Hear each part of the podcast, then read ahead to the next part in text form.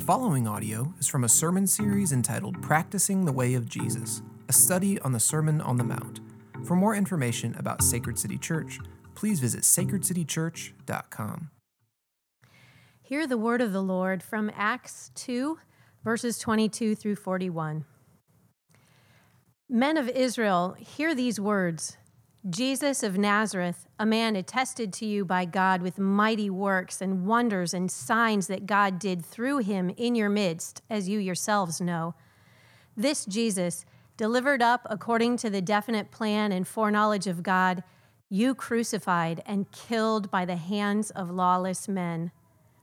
God raised him up, loosing the pangs of death, because it was not possible for him to be held by it. For David says concerning him, I saw the Lord always before me, for he is at my right hand, that I may not be shaken. Therefore, my heart was glad, and my tongue rejoiced. My flesh also will dwell in hope. For you will not abandon my soul to Hades, or let your Holy One see corruption. You have made known to me the paths of life. You will make me full of gladness with your presence. Brothers, I may say to you with confidence about the patriarch David that he both died and was buried, and his tomb is with us to this day. Being therefore a prophet, and knowing that God had sworn with an oath to him that he would not set one of that he would set one of his descendants on his throne, he foresaw and spoke about the resurrection of the Christ that he was not abandoned to Hades, nor did his flesh see corruption. This Jesus God raised up, and of that we all are witnesses. Being therefore exalted at the right hand of God, and having received from the Father the promise of the Holy Spirit, he has poured out this that you yourselves are seeing and hearing. For David did not ascend into the heavens but he himself says, The Lord said to my Lord, Sit at my right hand until I make your enemies your footstool. Let all the house of Israel therefore know for certain that God has made him both Lord and Christ, this Jesus whom you crucified. Now, when they heard this, they were cut to the heart and said to Peter and the rest of the apostles, Brothers, what shall we do? And Peter said to them, Repent and be baptized, every one of you, in the name of Jesus Christ for the forgiveness of your sins, and you will receive the gift of the Holy Spirit. For the promise is for you and for your children and for all who are far off, everyone whom the Lord our God calls to himself. And with many other words, he bore witness and continued to exhort them, saying, Save yourselves from this crooked generation. So those who received his word were baptized, and there were added that day about 3,000 souls. This is the word of the Lord. Well, good morning. It's good to be with you. I want to go ahead and pray for us, and we'll get into our text this morning. Father, I do thank you for the opportunity to gather together with your people. I thank you for the worship team up here and just the um, amazing atmosphere of worship this morning and just how your spirit loves to accompany the praises of your people and just draw our gaze up to the Father, Son, and Holy Spirit. So we thank you for being here. And I thank you for your word. I pray that um, you would help me rightly divide the word of truth, that you would help me think rightly and speak clearly. It would be all of you and none of me this morning, Father. I pray that you would just draw our attention to Jesus and help uh, encourage us for this year ahead. I pray all this in Jesus' powerful name. Amen. Well, a healthy practice for us at the beginning of a new year is to look back over our last year and to look forward into our new year. We look back over this past year at what God has done so that we can rejoice in God and glorify Him for His works among us. Now, this is even more important this year as we're just coming out of a dumpster fire, right? So it's even more important this year after 2020 to look back and let's search the vine and see if we can see some fruit there. Now, Also, today marks the nine year anniversary of our first public worship gathering. So I'm going to take a little bit of time. I'm going to share a little bit of my story and a little bit of our story as a church. I grew up here in the Quad Cities in a Christian home. I loved God, went to church camp every summer, went to church pretty much any time the doors were open. But in junior high, through a few circumstances at our church, uh, my family stopped going to church for several years. And God has made us all worshipers. We're born worshipers. And if you stop worshiping God, you're going to start worshiping something else, guaranteed. And so I stopped going to church and I stopped worshiping God for a season, though I would still consider myself a Christian in the back of my mind. I began to worship the teenage gods of pretty girls and sports. And that's where I found my identity, that's found my worth, that's where I found my happiness. For the next several years of my life, I just threw myself into that. Now, it wasn't until late in, into my senior year of high school that God gripped my heart and drew me back into a relationship with Him and His church. My family began to attend uh, church again on a weekly basis, and God uh, really just gave me new spiritual life. I came alive. I began to have a desire for Himself and an immense hunger to know Him. I started reading my Bible every day for the first time in my life. I started volunteering at the church and I went on to uh, wrestle at Augustana, and at Augustana, I was kind of on fire for God, and I was bringing all these people in to the church. All my, um, all my buddies were coming to the church, and I was seeing them get saved, and I was getting really excited about um, what God was doing. I started volunteering in the youth department, and eventually they asked me to preach one or two times, and I began to sense that maybe God was calling me to do this full time, to be a full time pastor. Now, to make a long story short, um, I kind of, a lot of people affirmed that calling in my life. I started preaching for the youth ministry, and then I came on staff as the director of um, the director of operations for the youth department. And then I became a junior high youth pastor, and then I got called to be a, a youth pastor at another church in the Quad Cities. And I was there, a youth pastor for seven years, which is where I met many of you here at our church. And we saw God do some pretty remarkable things during our time there. God grew a group of seven kids, four or five of them being my own cousins, into one of the largest youth ministries in the Midwest. We saw um, hundreds of kids come to faith. I remember one night we blew up a, one of those kiddie pools that are like this big, inflatable. We put it down at the bottom of the church and we baptized 93 teenagers in one night. We saw God do some pretty spectacular things there. Um, it was pretty, pretty exciting time. Then in 2009, I experienced the confluence of three things that brought about a great change in my life. First, I read a book by John Piper called Don't Waste Your Life. Now, this book was kind of like a gateway drug into gospel centered Reformed theology, and it set me on fire for theology and for the glory of God. Second, during the same time, I discovered the Acts 29 Church Planting Network and a group of men who preach through the Bible expositionally and exegetically. That means verse by verse through books of the Bible, applying it to the current issues of the day and our uh, current cultural reality, just our human experience day in and day out, that made the scriptures come alive.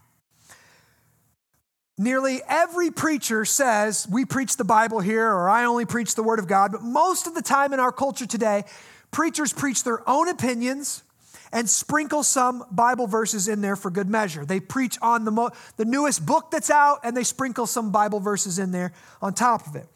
What I saw in these Acts 29 pastors is preachers who preached long, exegetical, expository sermons that were theologically rich, culturally informed, historically accurate, and gospel centered. And I felt like for the first time, I was sinking my teeth into T bone steak every time they preached the gospel.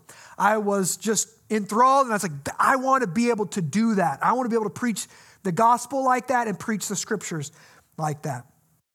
Third, because of those two, two events coming together in my life, I began to see some glaring weaknesses in my own youth ministry and the church where I was serving. We were not doing a good job of making disciples. We were pretty good at gaining a crowd and entertaining people with catchy sermon series, creative illustrations, and amazing music. But I discovered that the church was meant to be much more than that. The church isn't just isn't meant to be a place that provides religious entertainment. It's meant to be it's meant to mold souls into the character of Christ. It's meant to form people to look more and more and more like Jesus. So, in my angst, I began to toss around this idea of planting a new church that would be passionate in the Quad Cities about God, about teaching the scriptures, and about making disciples for the glory of God, and eventually maybe even planting more churches. Now, I shared this with a few friends and I shared this with my family, and they were all kind of optimistic and kind of encouraging, but also, you know, proceed with trepidation here, Justin. Don't get too excited. So that week I went and I was 30 years old and I sat down with the pastor and I told the pastor I had this desire to plant a church and and I, I you know went and he's like, well, what's your timeline? I have no idea. You're, you know, you're first. You're the, you're, I'm going to you first, and I don't know when this is going to be. And, well, what's your timeline? I'm like, maybe 10 months from now. I have no idea. And at first he was optimistic and kind of encouraging. And then a week later, he calls me into his office and he fires me. Now, this knocked my world into a tailspin. I was 30 years old, felt called by God to plant a church, but was not prepared for it. The idea itself was only a few weeks old. I had over 300 teenagers in my youth ministry week in and week out. I loved them, cared for them. I was their pastor. I wanted to shepherd them, and I didn't want to just bail on them and abandon them to go start something new. And now here I am, wanting to plant a church, wanting to be faithful to what God's called me to do, and here I am out in the street with, you know, not knowing what my future is going to hold. At this point in time, you know, we're what are we going to do? We're going to plant this church. We had no name. We had no building, we had no plan, we had no vision, we had no money, and only a few adults. On top of all of that, my wife, Amanda, was pregnant with our second child, and now I was out of a job with no severance pay and no health care. What are we going to do? Well, we, had a, we didn't have any adults per se, but we had a lot of college kids. and we got all these college kids in my, in my living room, and we're, uh, we're crying and we're praying, and what are we going to do? And we had a whole lot of angst and we had a whole lot of passion. And what we decided to do, six days later, we had our first service, right? We didn't have much wisdom, but we had a lot of get, let's get, let's make it happen, right? And now that first week, we had 150 people show up. Now, it was mostly students and college kids, but that's how Sacred City, we call it around here version one, Sacred City version one, got started.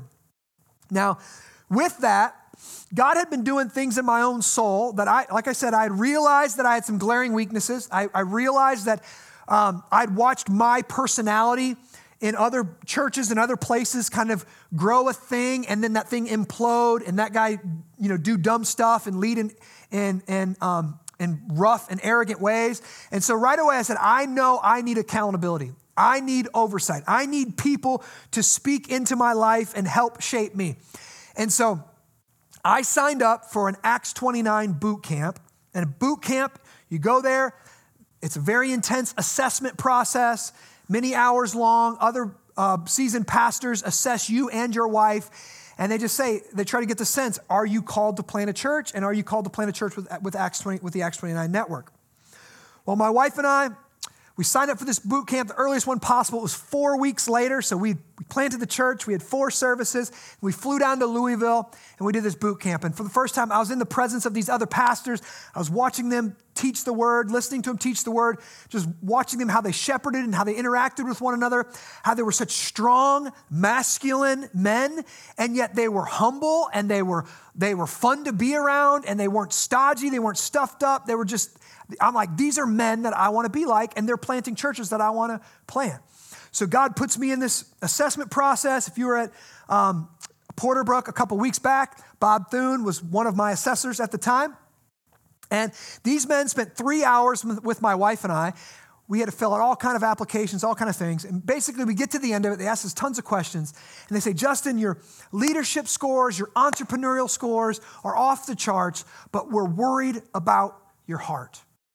We have no doubt if we throw you in the deep end, you're going to succeed. You're going to plant a big church. You're going to plant a thriving church. But what we're worried about is you.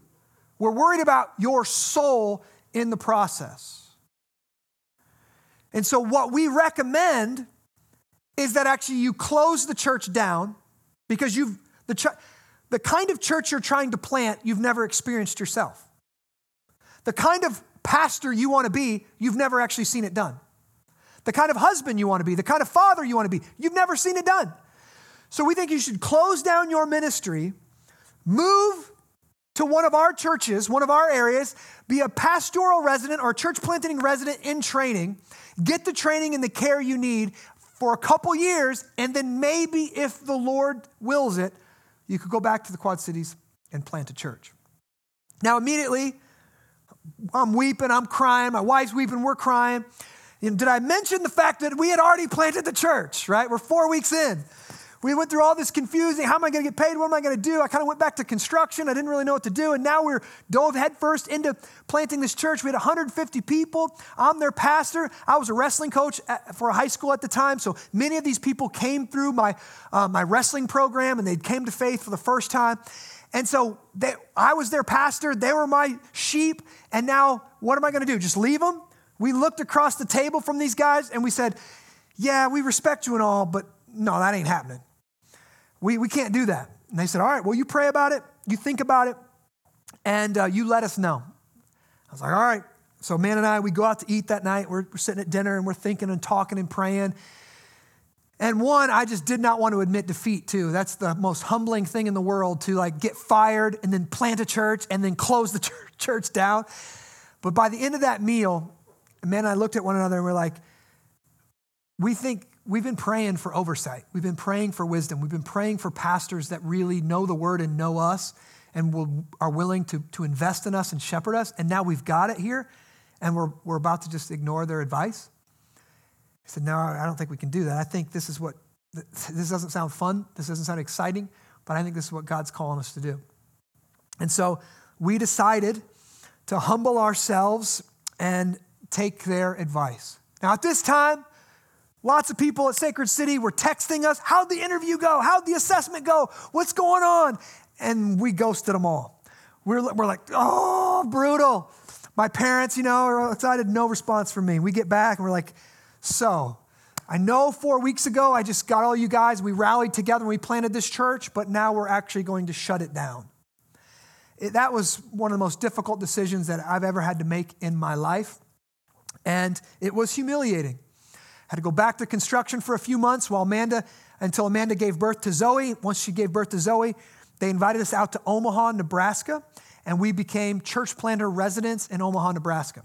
Now, I often tell people never, don't, I don't really like looking, you know, looking at my life and saying, okay, things are going well here. Obviously, this is God leading me this path, or things are going poorly.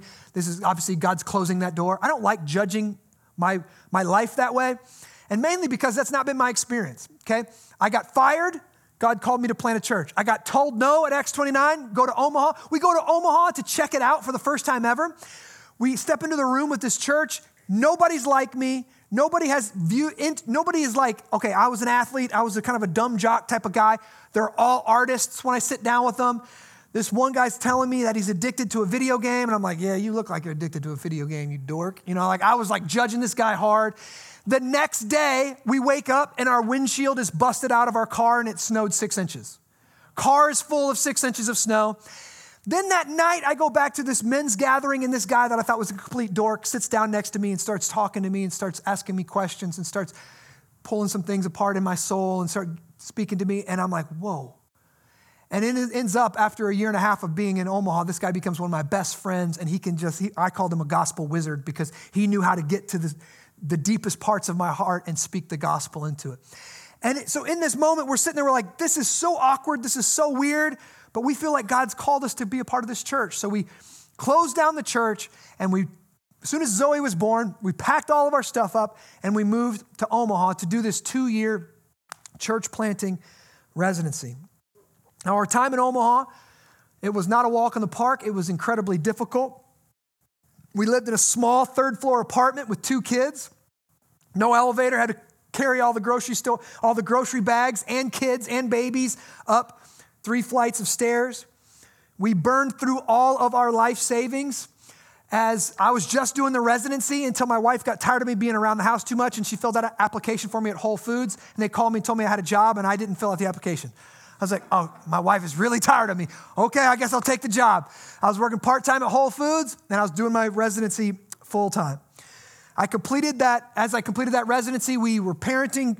You know, we had two kids for the first time, adjusting to a new city with no friends, with no family for the first time in our life. We'd, we we were both born and raised here in the Quad Cities, and it was incredibly hard. But at the same time, Amanda and I both felt God's nearness. We knew He was doing some deep work in our souls. We knew that this is what God has called us to do. It was the first time in my Christian life that I had elders who I could look up to and who were taking an active role in my discipleship. Church wasn't just about coming on Sunday and hearing a sermon. Church went on through the weeks. We were having different meetings and different gatherings, and, and we were being shaped in a lot of different ways. It was the first time in a decade that I was out of a leadership position in a church and my soul thrived. I had time to read and study like never before. I wasn't just reading so I could preach, I was just reading so I could learn about God, reading so I could understand Scripture, and my, my soul just flourished. For the first time in my life, I developed deep friendships and learned how the gospel can actually do more than just save a person. It can also change an, uh, the entirety of a person's life. It can change the way you relate to your spouse. It can change the way you parent your children. The gospel can change the way you relate to friends and your work and your hobbies. That the gospel is meant to impact every single part of our life. Now, I'm not being overly dramatic when I say our time in Omaha changed our lives. It was about eight months into our time there when God started to speak to me about Sacred City. It was funny, the elders called me together and they said, Hey, good news. I'm like, Okay. They're like, The work that we wanted to see God do in you, He's done. I'm like, It was only eight months into it. I'm like, What? He's like, Yep, we're ready to pray for you send you back to Quad Cities. And I was like, Nope, I'm not ready. I'm like, my soul was thriving. I'm like, no, no, no, no, no, no. I'm enjoying this right here. I'm going to sit on it for a little bit. And so what happened was the first eight months of our residency was God doing work on me and God doing work on my wife, God doing work in my soul. And then the next eight months was God saying, now how do you take this home? What type of church will you plant because of this in the Quad Cities? And so we spent the next eight months planning, preparing, praying, coming back, meeting occasionally with people, and asking God, what would you have us do in the Quad Cities when we move back? And every time I would study the scriptures and every time I would think about the future of Sacred City, God kept bringing me back to our text today Acts 2 22 through 41, where we see the church in its infancy. We see that it's not fancy, it has a rather simple recipe, but its impact is eternal. See, I grew, when I came to faith, I came to faith when the church was trying to be like the culture. People, preachers often said stuff like this church shouldn't be boring. And so the church tried to entertain people. We had lights and lasers and fog machines and subwoofers that could beat your heart for you, right?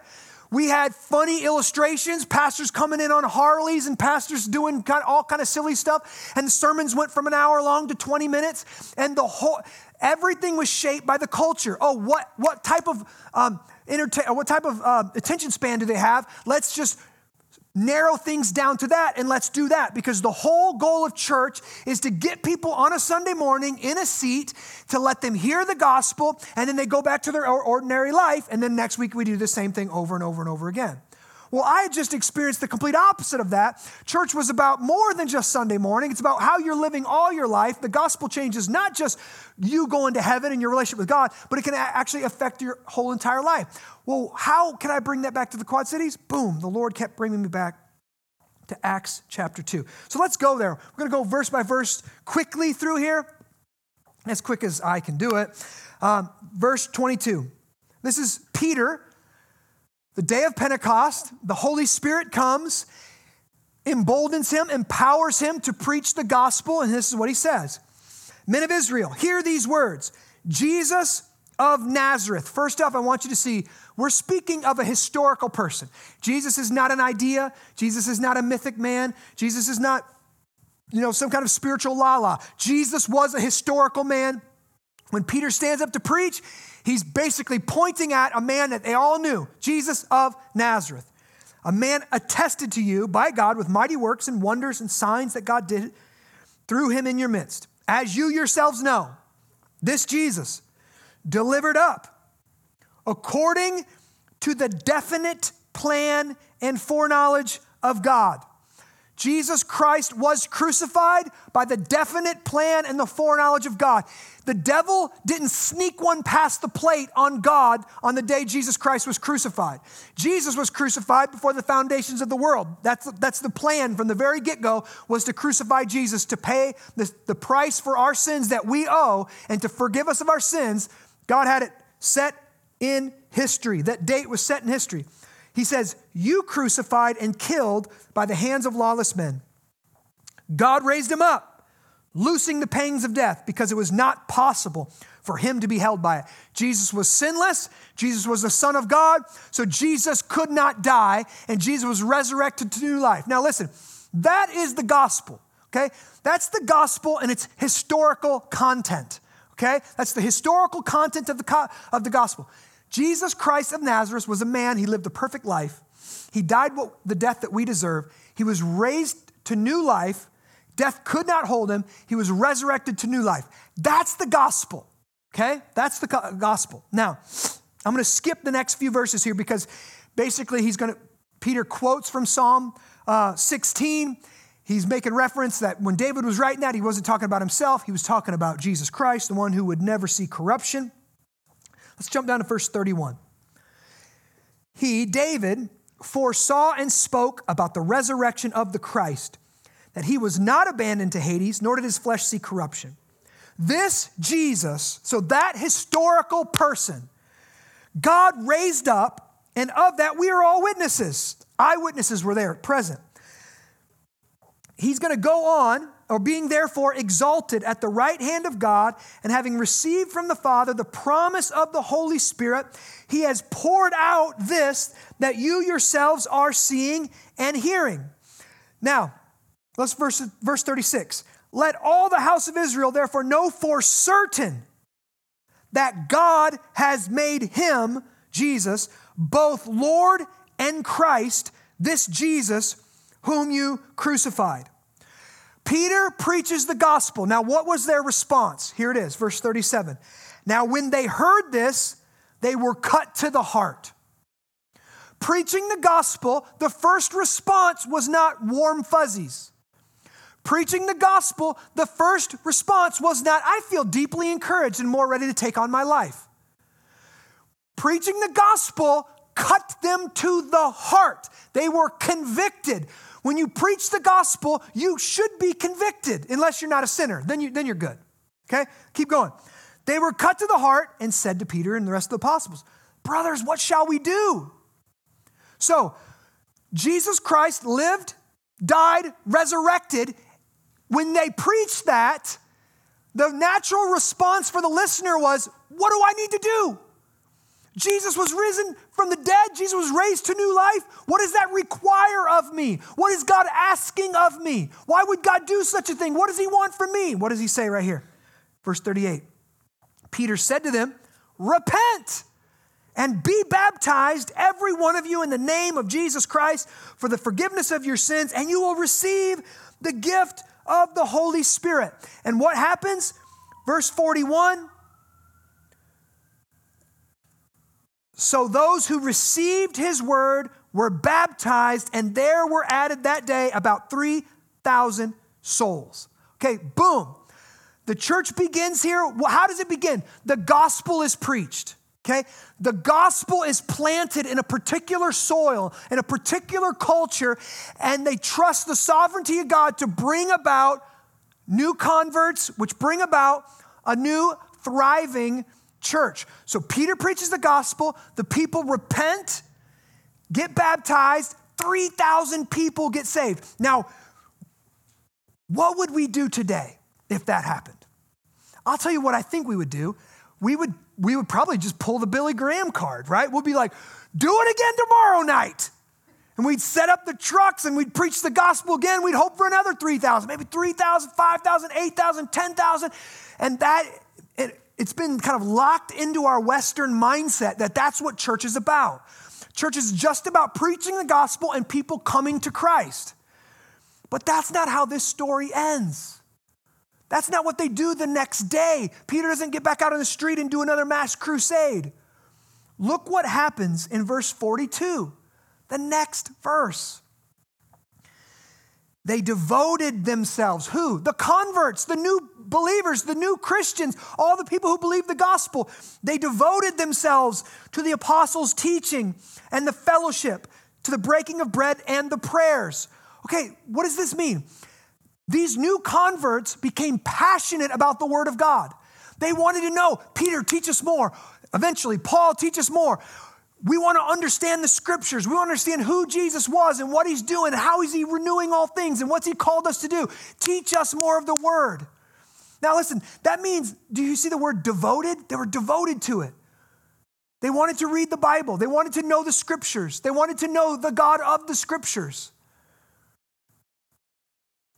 God's calling us into that even again this year to read His Word, to, to devote ourselves to the teaching of Sacred City, to the preaching of the Word, to, to spend more time studying the Word and listening to the preaching and teaching of the Word than you do on podcasts or that you do on social media posts or you do on bestsellers, reading bestsellers. Devote yourselves to the apostles' teaching, devote yourselves to the scriptures. And guess what else? The fellowship. Devote ourselves to the fellowship. See, when God saved them, He adopted them. It wasn't just this salvation between you and God. Now, okay, now I can have my own personal relationship with God and I can pray by myself and I can read by myself and I can do what I want to do. No, no, you've been brought into a family. And so now you need to be devoted to this family. You need to be devoted to the fellowship. It's not a Sunday, it's just a Sunday thing. It's not a one day a week thing. You're devoted to it. And what else are you devoted to? The breaking of bread, eating together, the Lord's Supper, and the prayers. That's the liturgical formation of their prayer life. More than likely, they were praying the Psalms and they had uh, different prayers that they prayed together. Keep reading. And what happened? And awe came upon every soul. Guys, listen, it wasn't just preach the gospel, 3,000 people get saved, all came upon everyone. It was preach the gospel, 3,000 people get saved, and then they all started living like a family, and all came upon every soul. Keep reading. Many wonders and signs were being done through the apostles, and all who believed were together and had all things in common. They were together. Being a Christian is about being together being with other Christians, living in a gospel community, living in a missional community, living in a family together. They had all things in common. Well, what does that mean? They were selling their possessions and belongings and distributing the proceeds to all as any had need. Do you see what happened here? Now, listen, in the, in the uh, Roman Empire during this time, historians say that the Romans were very liberal with their sexuality and very conservative with their resources and their finances. That means they were promiscuous. They, their sexuality was like for everyone. They had temple prostitutes and all kind of stuff. But when it came to their resources, they were very conservative. This is mine, not yours. I don't really, they didn't concern themselves about the poor at all. But in the church, in the house of God, those values got flipped upside down. And the Christians became very conservative with their sexuality, that's just for me and my spouse, and very liberal with their resources. As they saw one of their missional community members with needs, they would sell, I'm gonna put it in our day and day vernacular, they would sell the boat, they would sell the vacation home, they would sell some of their stocks off in order to pay off their debt, in order to meet their medical bills, in order to help them out financially. Do you see this radical nature of a gospel community happening in the first church? And look what happened here. Verse 46. And day by day, attending the temple together and breaking bread in their homes, they received their food with glad and generous hearts. This was a fun place to be around. There was happiness, there was joy, there was gladness. They're eating, they're, they're probably are about to be persecuted, but they're eating, they're enjoying one another, they're praying together, they're breaking bread, they're giving each other's, meeting each other's needs, and they're not, they don't, they don't have their arm twisted behind their back. They're not, oh, I gotta go to community again. Oh, gotta sit in a room with these people I don't have anything in common with. No, their experience of the gospel empowered them to live in a new way in this community where they enjoyed one another and they enjoyed God and they enjoyed the everyday gifts that God gave them. Praising God, having favor with all the people. And look at this. And the Lord added to their number day by day those who were being saved. What does that mean? We say around here, that's what it means to be missional. It wasn't a closed group where me and my friends are studying the Bible and nobody can come to. It was an open group that people from the community could look at and go, they're feasting and they're enjoying one another and they're meeting each other's needs. And I want to be a part of that. Can I come? Of course you can come. Come in here. And they step in and it feels different. I've never felt a community like this. It's because it's centered on the grace of God. It's centered on the gospel. No other community in the world can create what we have here because only the gospel can create this type of culture. And God was adding people to their numbers day by day by day, not just on Sunday or Saturday or whenever they had their gathering. So, right here, we see this is where we get the DNA of Sacred City. You see the gospel, you see community, and you see mission. That's the three ingredients for the church. This is the biblical concept of church. It's not a building. It's a gospel centered people living in community and on mission for the glory of God. Also, it's really not that spectacular, it's normal teaching, fellowship, food, sacraments, prayer, giving, singing, praising God, leading others to come to know and love our gracious God. That's what church is meant to look like a gospel centered family on mission with God. So, as I'm studying this text, I'm in Omaha, I'm like, this is what I want to see the Lord do. I've never been a part of a church like this before, but this is what I want to see the Lord do. Could we have a church that looks and feels like this? So we decided to structure our church around what we called missional communities. Communities of 10 to 30 people who aren't a small group, though they're smaller, who gather together weekly around the gospel, learn together, eat together, pray together, celebrate together, share life together, and live on mission together. Then on Sundays, instead of Sunday being the main thing, Sunday would be when all of our missional communities gather together to worship God and have our souls formed through the liturgy and the sacraments and the preaching of God's word and the worship. And nine and a half years ago, my family moved back to the Quad Cities to try out this old idea of a gospel centered missional church. When we first got back, that 150 people were whittled down to about 30. Everybody kind of went on and did, did their own thing. We've been gone for over a year and a half. And we had no Sunday morning gathering. We just had a missional community met in my living room. We had about 30 people. And eventually we started like a closed Sunday night gathering for just our members. It wasn't open yet. Because I wanted I didn't want to start a Sunday gathering until we had at least three missional communities because I want I didn't want our church just to be another Sunday morning church. I wanted our church to be a missional community. I wanted to be based out of Acts 2 and it looked like Acts 2. So I wanted to have three missional communities and have that DNA all the way through our church, people living like missionaries, people living like family before we opened up a Sunday gathering and people could just show up and just do the Sunday thing. Well, our missional community quickly multiplied and multiplied again. And on January 1st, 2012, six months after moving back to the Quad Cities and starting a missional community, we officially launched our public Sunday gathering right here in the Junior Theater with a whopping 69 adults and 20 kids in attendance. Now, over the last nine years, we have grown to a church of 19 missional communities, two congregations with Pastor Sam leading Sacred City Moline. And every single year, we have seen God grow our church. If you can remember back last year at this time, we were forced to multiply our Sunday gathering into two because we had outgrown this space and we were poised to have our best year ever.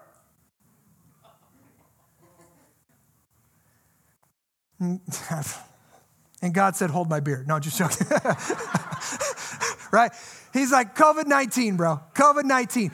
And then the next two months, we're completely online, right? Next two months were awful, in my opinion. Not only did I hate having to preach to an empty room and stare into a video camera like some kind of televangelist, I just, every week I was like, I felt like I was gonna go, put your hands on the screen right now because I got something for, I felt like that. It, something was coming over me every time right? Or I was going to just take up another offering. I didn't know which one to do. It was awful. See, why? Because God is He is a community. Father, Son, Holy Spirit. We sing about him in the song today. Father, Son, and Holy Spirit. God is a community. We were created for community. We're not created for virtual relationships. We're not created for virtual church. We're created to be in person with one another. Online church is awful and should only be used in extremely rare circumstances if you're providentially hindered. It should not be used just as it, like, you know, church 2.0 or church 3.0. You know what? I don't feel like getting out of my jammies today. I'm going to watch it online. No, that's not church. It's not church. You need to be in person to get the real experience of church. Now, I'm just going to, so that happened obviously in March. And then the spiral began. For the first time in our church's life, we didn't get to have a Tenebrae service, a Good Friday service. We didn't get to have an Easter service. We didn't get to have a Christmas Eve service. And those three gatherings are meant to shape the Christian's year. They're meant to form us. Our lives are meant to revolve around those things. So Lent leads us into thinking about our sinfulness, thinking about our brokenness, longing for Christ to come. We go into Good Friday, we experience the pain and the depth and the darkness of Good Friday, and then two days later, we get to experience the brightness and the resurrection power of Easter Sunday, and that brings us to really the high point of our year.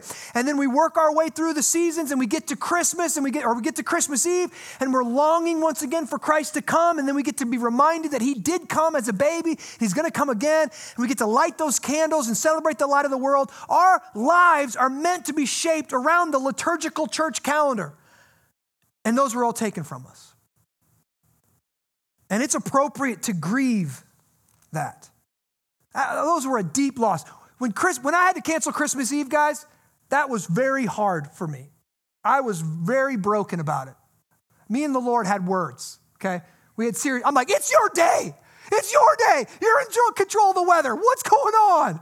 I was, I'm like, Good Friday, Easter, and now Christmas Eve.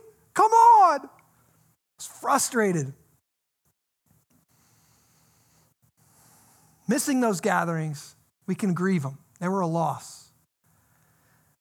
Then, but then last year, so then after we come out of Easter time, right, then as the weather began to change, we had the great opportunity to gather together outside of the lawn under the tent. That was probably the best gathering I've ever been to in my entire life. It was like a giant, worshipful Sacred City family reunion. It felt so good to be back together in person with one another. We had good weather for the first few weeks, right? First couple months, actually, and it was amazing. Then, literally, the next day, George Floyd was killed by police officers in Minneapolis. And that event exposed just how divided we are as a nation. Times of peace and certainty, those fault lines, even though they run deep all the way down to our cores, we just don't notice them until something like that sparks. Fingers were pointed at those on the opposite side, labels were applied, and your response determined if you were either a racist or a Marxist. There was no gray area in between, and nobody wanted any nuance. Everyone lost their minds. We had riots in our streets and nights of terror in our cities. The Davenport, the Quad Cities, we never thought this would happen to us. And many of us stayed up all night long listening to the police scanner. Then, in August, we all learned a new word derecho. An inland hurricane? what? What is happening? Right? Many of us started studying the book of Revelation, right? We knew, where's the trumpets? I knew this is one of the trumpets. Right? Many of us lost power for a week. We Spent the next few days with chainsaws and helping out neighbors and clearing trails and clearing streets and clearing fallen trees. And then came the election. And it was revealed that politics is everyone's real religion. See, everything is now political. Racism? Political. Science? Political. Shutdowns? Political. Social distancing guidelines? Political. Masks? Political. Everything is now political. Everything is filtered through our own political pundits' perspectives, and we all have our experts on the internet, favorited on our phone, that we can pull up and we can show you why we're doing what we're doing.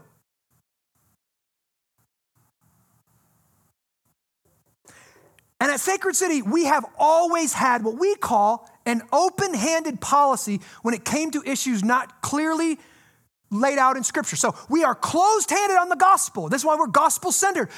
If it's about the gospel, we are closed handed. We will divide, we will fight, we will die for these doctrines and these truths. But other things we're open handed on. Baptism is one of them.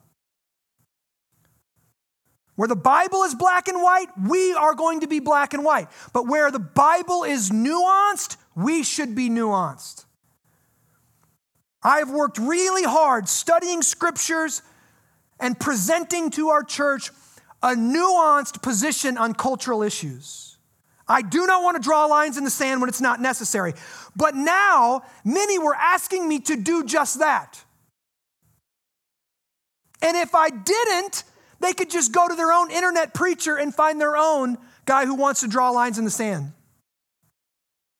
Missional communities were divided, gathering was divided. Social media was a dumpster fire, like it always is. Many people left. That's okay. I don't like it. I never like it when people leave. But John tells us in, his, in the book, in the letter that he wrote in 1 John 2.19, he says this, they went out from us, but they were not of us. For if they were, if they had been of us, they would have continued with us. But they went out, that they might become plain that they are all not of us. I don't know what the Lord's doing in 2020. Maybe he's just pruning the vine. I don't know what he's doing. On top of all of that, we had several members in our church diagnosed with cancer difficult things going on in people's families. My dad nearly cut his hand off the table with a chop saw. I broke my throat in jujitsu. Then we got the surprising news Amanda's pregnant with our fifth child. Like, okay, 2020 coming in hot. 2020 was disorienting for all of us. But here's the deal it didn't surprise God. We've said the, probably the word of the year in 2020 is probably unprecedented. And that's not true, right? We didn't just make it through a year.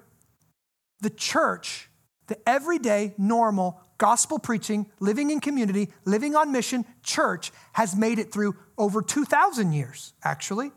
We've made it through a black plague that killed over 75 million people. We made it through that. God preserves his church. Now, as I'm getting ready to preach this sermon, typically this sermon is one of my favorites all year to preach because it, this has been our church right here. More disciples made, more baptisms, more churches planted. It's been up and to the right. And then 2020. I'm like, what am I going to say? But then I just said, you know what? Let me think about my missional community. Because through this year, we fought hard to still live in community and on mission. We'll go back to my, whatever, what, let me think about my MC, the one I'm living in community with, the one I'm on, I'm on mission with. And in spite of all of the difficulty we've been through, God has still been at work in my MC, I know. I could see God's fingerprints all over it. COVID, canceled. Brandon's Tuesday night pool league. Brandon and Angie joined our MC. God's done great things in their life. They both of them joined Porterbrook. They're working their way through Porterbrook. Our MC came together and pulled off a COVID wedding for Connor and Sarah. Bryce and Emily joined our missional community when we were meeting outdoors in the driveway, and they've been a part of our family ever since. Listen to this.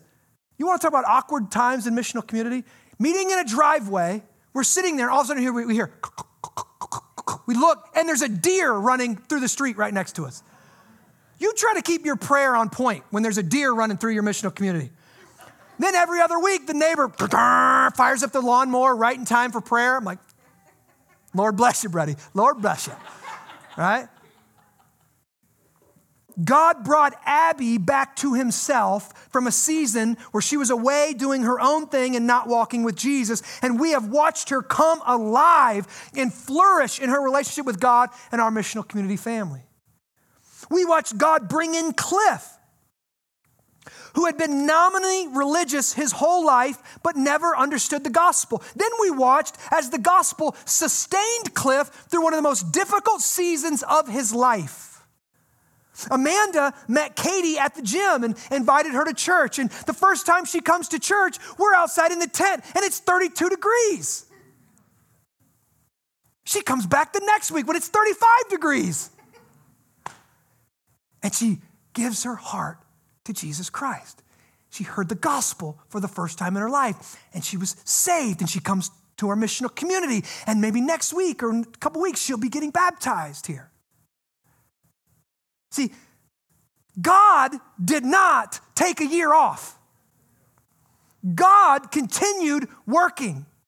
God, and I don't know what's going on. Maybe he's just pushing the roots down deeper. Maybe he's pruning the trees. I'm not a prophet. I'm not, gonna, I'm not going to stand up here and, and act like I know what he's been doing. But all I know is his mission is moving forward. He won't stop. Now, I know all of us are hoping that 2021 would be better than 2020. But listen, we just didn't flip into some magical new world.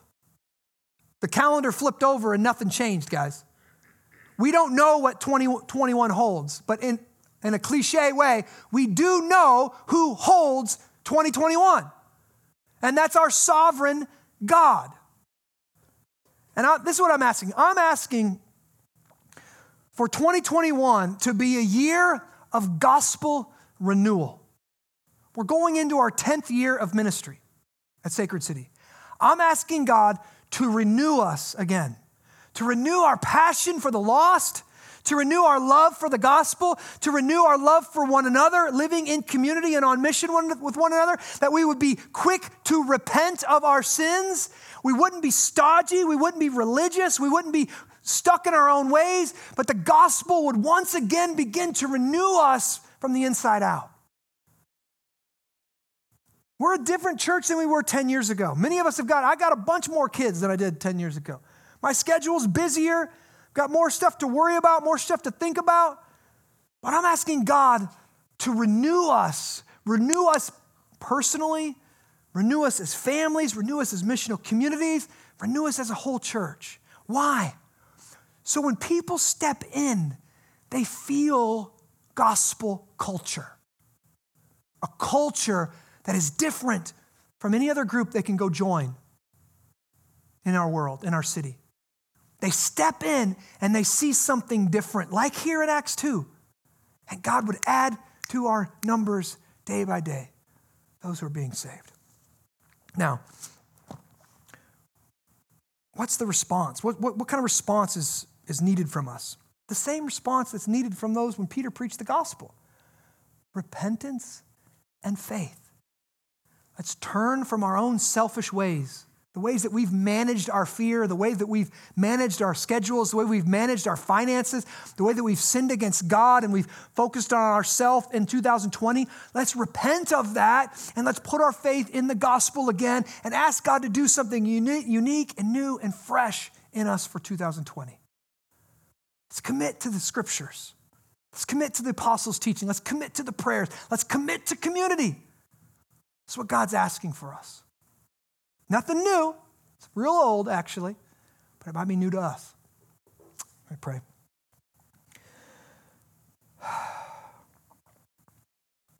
Father, I'm hungry for gospel community I'm hungry for this type of community that just feels good to be in because there's grace and mercy and love and generosity and kindness. Because the gospel is what centers us.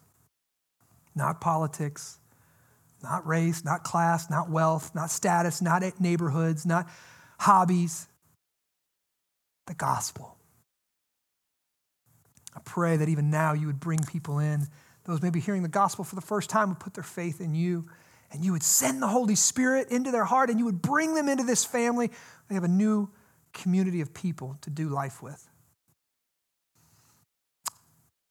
Draw us to yourself and draw glory to yourself in the process, Lord.